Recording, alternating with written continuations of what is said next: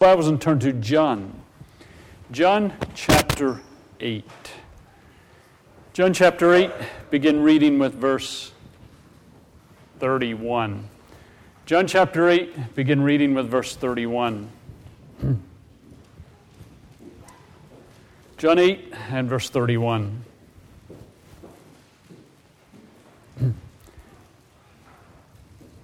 to the Jews who had believed in him, Jesus said, if you hold to my teaching, you are really my disciples. Then you will know the truth, and the truth will set you free. They answered him, We are Abraham's descendants and have never been slaves of anyone. How can you say, Then we shall be set free? Jesus replied, I tell you the truth. Everyone who sins is a slave to sin. Now, a slave has no permanent place in the family, but a son belongs to it forever. So if the Son sets you free, you will be free indeed. I know you are Abraham's descendants, yet you are ready to kill me because you have no room for my word. I'm telling you what I've seen in my Father's presence. And you do what you have heard from your father. Abraham is our father, they answered. If you were Abraham's children, said Jesus, then you would do the things Abraham did. As it is, you're determined to kill me a man who has told you the truth that I heard from God. Abraham did not so did not do such things. You're doing the things your own father does. We are not illegitimate children, they protested. The only father we have is God himself. Jesus said, If God were your father, you would love me, for I've come from God and now am here. I've not come on my own, but he sent me. Why is my language not clear to you? Because you're unable to hear what I say. You belong to your father, the devil, and you want to carry out your father's desires. He was a murderer from the beginning, not holding to the truth, for there is no truth in him. When he lies, he speaks his own his native language, for he is a liar and the father of lies. Yet because I tell you the truth, you do not believe me. Can any of you prove my be guilty of sin? If I'm telling the truth, why don't you believe me? He who belongs to God hears what God says. The reason you do not hear is that you do not believe or do not belong to God. The Jews answered him, Aren't we right in saying that you're a Samaritan and demon possessed? I am not demon possessed, said Jesus, but honor my Father and you dishonor me. I'm not seeking glory for myself, but there is one who seeks it, and he is a judge. I tell you the truth if anyone keeps my word, he will never see death. At this, the Jews exclaimed, Now we know that you are demon possessed. Abraham died, and so did the prophets. Yet you say that if anyone keeps your word, he will never taste death. Are you greater than our father Abraham? He died, and so did the prophets. Who do you think you are? Jesus replied, If I glorify myself, my glory means nothing. My Father, whom you, whom you claim as your God, is the one who glorifies me. Though you do not know him, I know him. If I said I did not, I would be a liar like you. But I do know him and keep his word. Your father Abraham rejoiced at the thought of seeing my day. He saw it and was glad. You're not yet 50 years old, the Jews said to him, and you have seen Abraham? I tell you the truth, Jesus answered. Before Abraham was born, I am. At this, they picked up stones to stone him, but Jesus hid himself, slipping away from the temple grounds. As we consider this passage briefly, think about it in the context of evangelism, making disciples, and talking to unbelievers. And in this particular context, Jesus is talking to religious people. His hearers, according to the text, are Jews who believed in him, verse 31. To the Jews who belie- had believed him, Jesus said. So he's dealing with people who believed in him, not believed as we would understand salvation, but they believed what he was saying, and so on. There are several words that are used frequently in this passage. The word truth is used quite often. The word slave. And the contrast to slave is also used, and that is free. And the word father is used repeatedly. Now, as we discuss the passage, see it in light of Jesus being the Son of God and ministering to religious people. In verse 31, he's speaking to the Jews who believed in him, who had believed what he had been saying up to this point. So that's the audience. They're Jews, his own people, who had believed in what he had said to this point. Now, notice what he says in verse 31. If you hold to my teaching, you are really my disciples. He's giving his requirement hold to my teaching, and you're really my disciples. And then it's interesting what he says in verse 32. Then you will know the truth, and the truth will set you free. When Jesus says the truth will set you free, what was he saying about those Jews? The truth would set them free. What was he saying about the Jews? They weren't free, they were slaves. I was talking to religious people. If you really hold to my teaching, you're really my disciples. Then the tr- you will know the truth, and the truth will set you free. Now, what is the truth?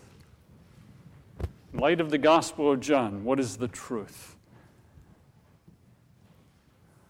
Maybe I shouldn't phrase it that way, but I'll leave it that way.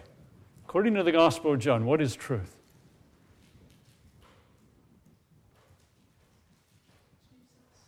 Okay, Jesus. John 1 17.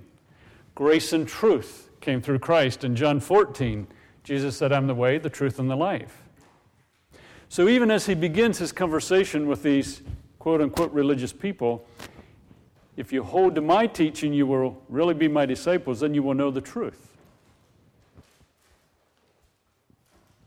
What will the truth do? Set you free.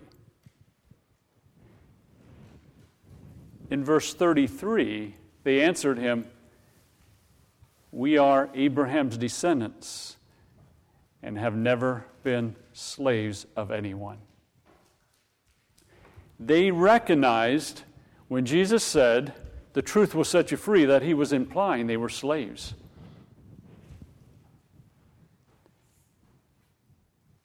How can you say that we shall be set free? They understood Jesus. They understood they were slaves, or he was saying they were slaves, and their contention is we're not slaves of anyone. How can we be set free? But notice what is said in verse 34. Jesus just levels with them. I tell you the truth, everyone who sins is a slave to sin. Now, a slave has no permanent place in the family, but a son belongs to it forever. What is he saying about the Jews?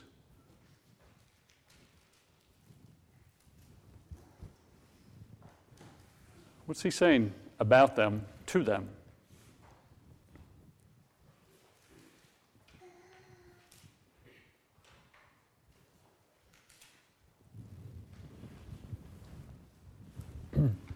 Who's a son?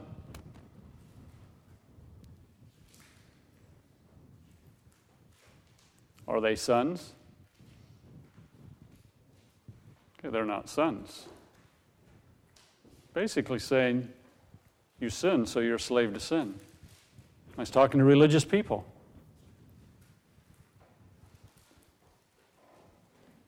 So if the Son sets you free, you will be free indeed. If the Son sets you free, he's saying they were slaves.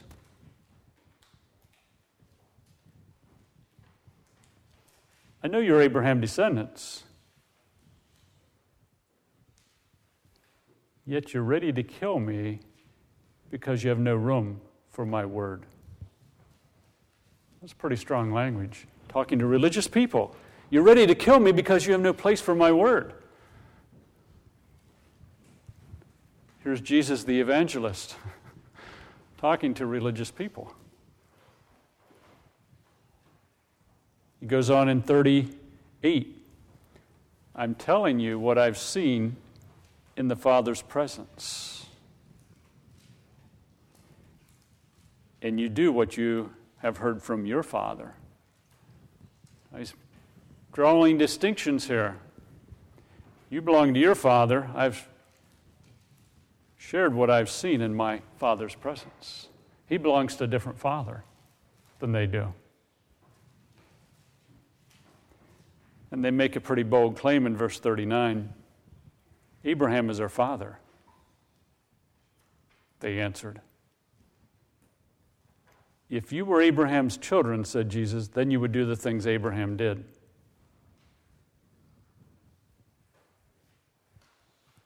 As it is, you're determined to kill me, a man who has told you the truth that I heard from God. He's talking to religious people. And he said, You're determined to kill me because I've spoken the truth. Abraham did not do such things. How can you claim Abraham as your father if you're not doing what Abraham did? Abraham exercised faith. You're doing the things your own father does. Now, he's leading them along. He's talking to religious people. And again, they're grasping the direction Jesus is going because they say we're not illegitimate children. The only father we have is God Himself. That's a pretty bold claim. And Jesus comes right back at him. If God were your father, in verse 42, you would love me. For I came from God, and now I'm here. If God were your father, you would love me. Jesus basically saying, God's not your father because you don't love me. You're ready to kill me. I've not come on my own, but He, the Father, sent me. Why is my language not clear to you? Notice what he says then because you're unable to hear what I say. You belong to your father, the devil, and want to carry out your father's desire. Now, think about it. Here's evangelist Jesus who came to save the world. He's speaking to religious people who have believed what he has said to this point, and he says, You are of your father, the devil. Now, that doesn't seem like a very good way to approach quote unquote evangelism and getting someone to follow you. You know, you belong to your father, the devil. You want to carry out your father's desires. He was a murderer from the beginning, not holding to the truth, for there's no truth in him. He's a murderer. You want to kill me because you're your father, the devil.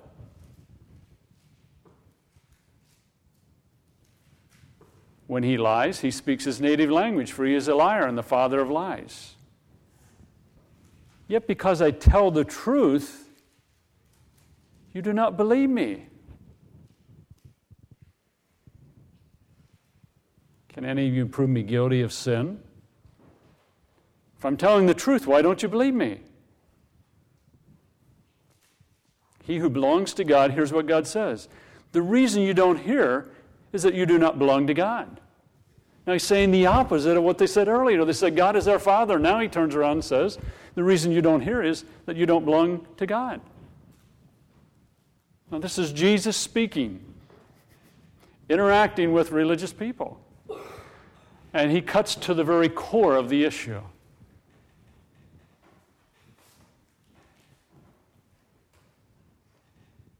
I belong to God. You don't belong to God. I am my father, you're of your father. We have different fathers. God's my father, the devil's your father. Do you ever talk to a religious person so bluntly? You say they might kill me. Well, they wanted to kill Jesus. He could have had followers, but not disciples.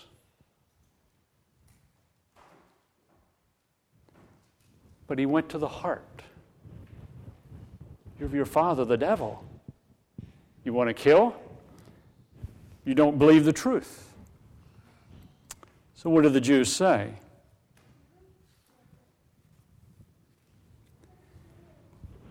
The Jews answered him, Aren't we right in saying that you're a Samaritan and demon possessed? Now, what is happening in that statement? What is happening in the statement that the Jews made there?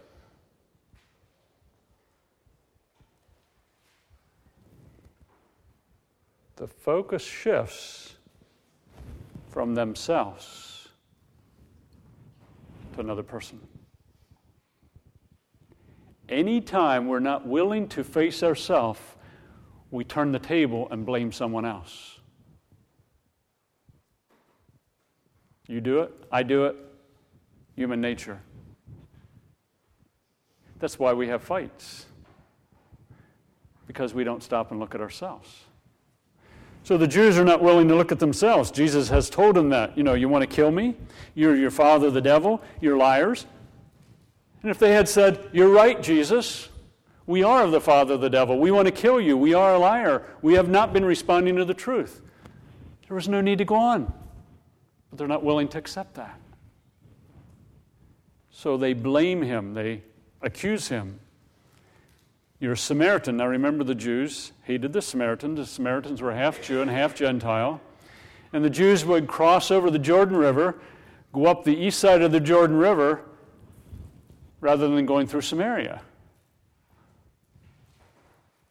And you're demon possessed. Now they're calling the truth Jesus demon possessed.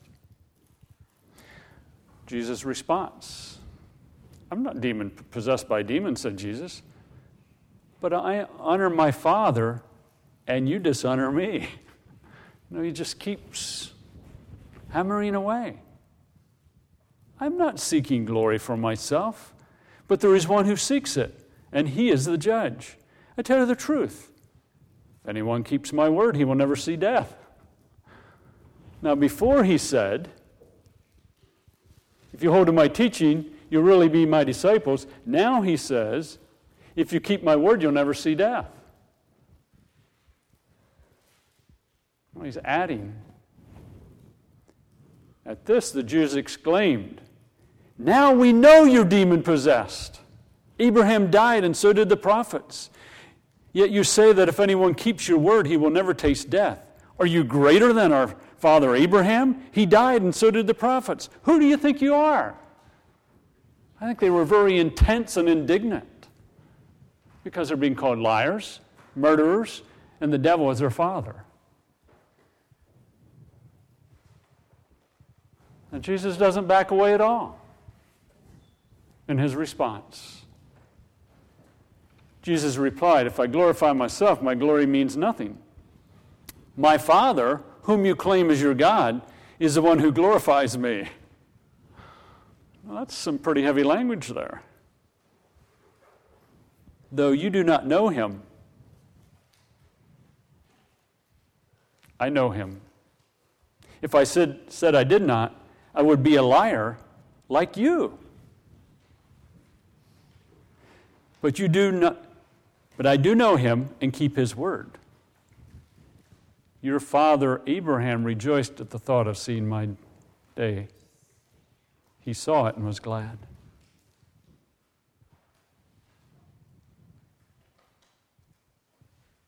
The Jew's response You're not yet 50 years old. And you have seen Abraham? I love Jesus' response. I'll tell you the truth. Before Abraham was born, I am. When Jesus said, I am, who's he identifying with? With whom? God goes back to the Old Testament. Before Abraham was born, I am. The Jews understood what he was saying because they picked up stones to stone him, because anyone who claimed to be God was worthy of being stoned. But what does he do? He hid himself, slipping away from the temple grounds. Have you ever talked to a religious person that strongly?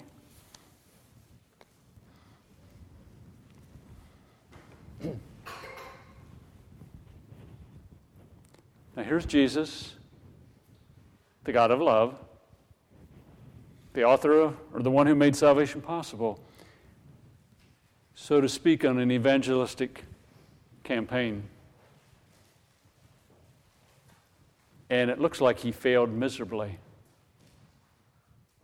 Did he?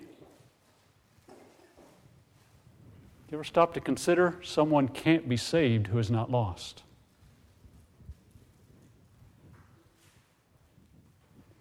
If you read the Gospels, you will find that much of Jesus' evangelistic ministry was a failure from our point of view.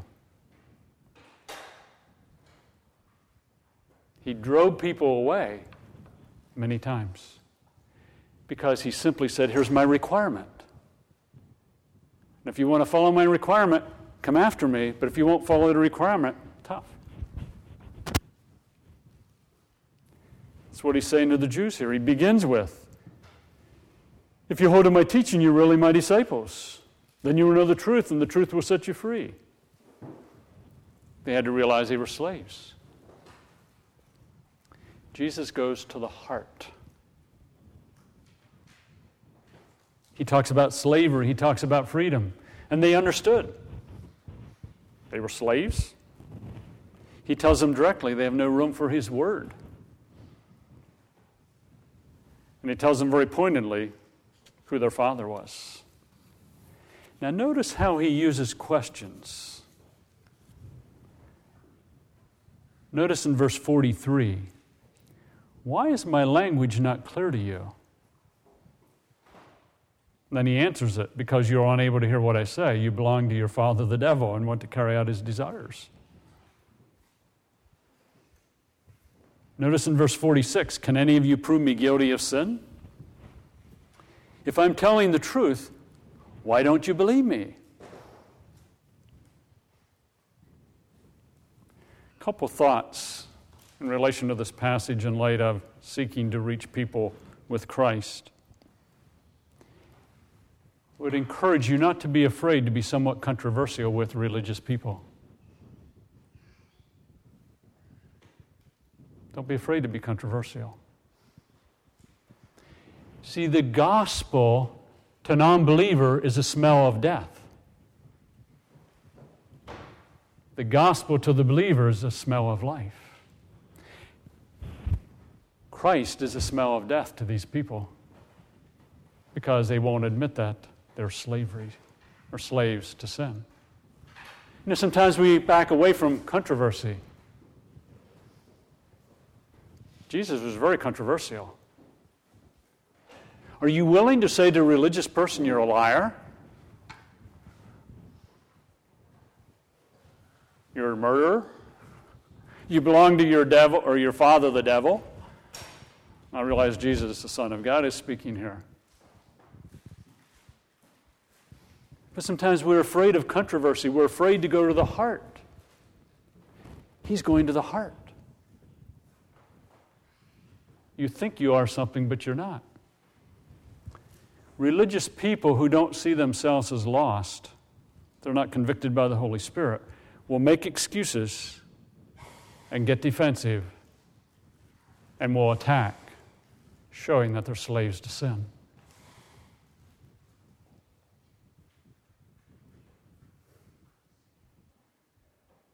Their very response of defense, excuses, and attacking shows they're a slave to sin.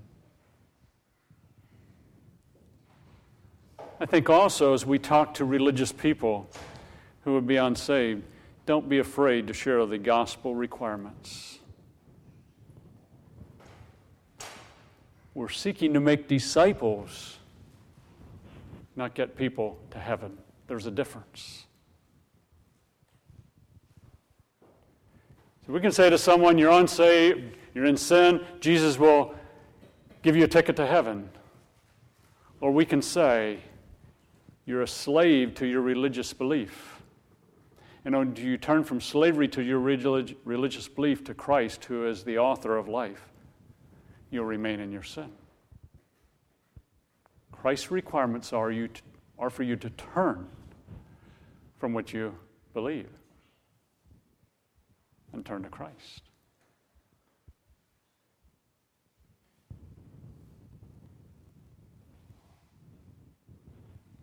In the context of talking to religious people, don't always be quick to invite people to trust Christ. I'm talking religious people. Be sure they know the conditions of the call and their own slavery.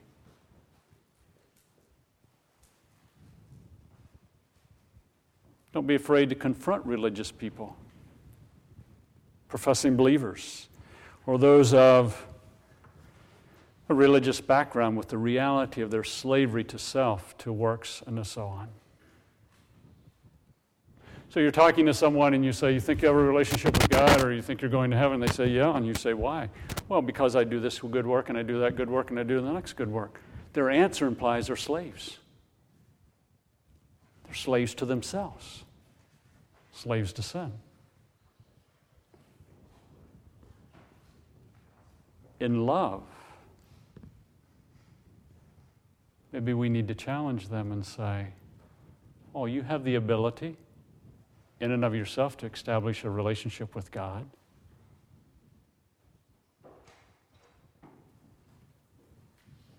To get them to think. People who are not convicted by the Holy Spirit tend to get defensive. That's just part of life. Questions or comments as we wrap up our discussion? As you think about Jesus' evangelistic encounter in Matthew chapter, I'm sorry, John chapter 8, it's not quite the way we might approach it.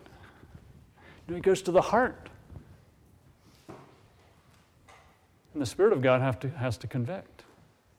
And in this case, they're ready to stone him. Any comments, questions?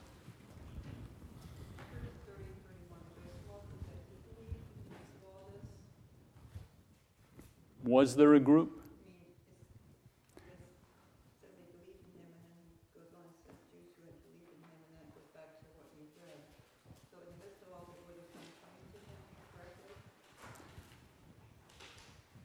In verse 30, even as he spoke, many put their faith in him.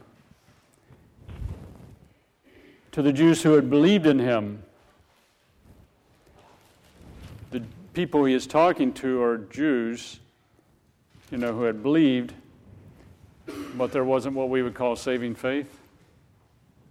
In John chapter 6, we find the same thing that Jesus had followers, and he turned around and made some very hard statements, and it says they turned from following him. I would not interpret the belief here as being what we would call saving faith. I don't know if that answers your question or not. not sure. Any other questions or comments?